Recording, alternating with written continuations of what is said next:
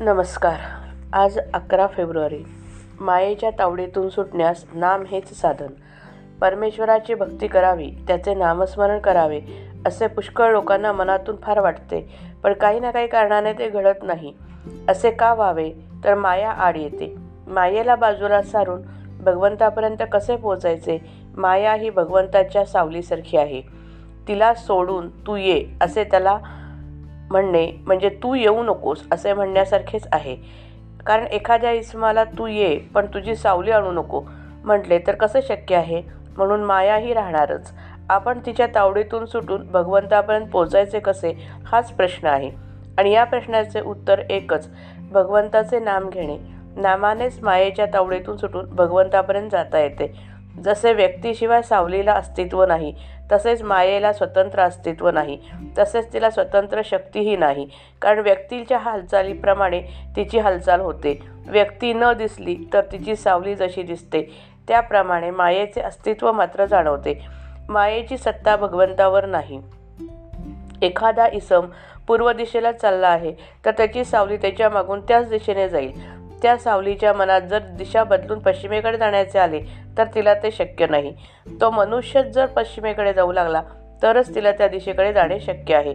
याचाच अर्थ माया भगवंताच्या अधीन आहे सर्व विश्व हे मायारूप आहे म्हणजे ते परमेश्वराची छाया आहे. याचा अर्थ या विश्वाला आधार परमेश्वरच आहे. आता या मायेच्या तावडीतून सुटून परमेश्वराकडे कसे जायचे? समजा एखाद्या इस्माला एका मोठ्या व्यक्तीला भेटायचे आहे पण त्याच्याकडे सरळ जाणे शक्य नाही कारण त्याच्या घराच्या दारावर रखवालदार कुत्रे वगैरे आहेत. त्यांच्या तावडीतून सुटून गेले तरच मालकाची भेट होणार. पण समजा मला अमक्या दिवशी येऊन भेटावे अशा मजकुराचे त्या मालकाच्या सहीचे पत्र जर त्याला आले असेल तर ते पत्र त्या रखवालदाराला दाखवताच. तो त्याला बिन तक्रार आत सोडेल आणि मालकाची भेट होईल. तसे भगवंताचे नाम. म्हणजे भगवंताच्या सहीचे पत्र जर आपण घेऊन गेलो तर मायारूपी रखवालदार ती सही पाहून आपल्याला आत सोडेल आणि भगवंताची भेट होईल. म्हणून माया तरुण जायला भगवंताचे नामस्मरण हाच रामबाण उपाय आहे. नामस्मरणात खूप तल्लीन व्हावे. देहाचा विसर पडावा. देहबुद्धी विसरून नाम घेणे हेच निर्गुण होणे होय आहे. भगवंत जर कृपण असेल तर तो नामभक्ती देण्यात आहे. म्हणून त्याला ओळख आळवावे.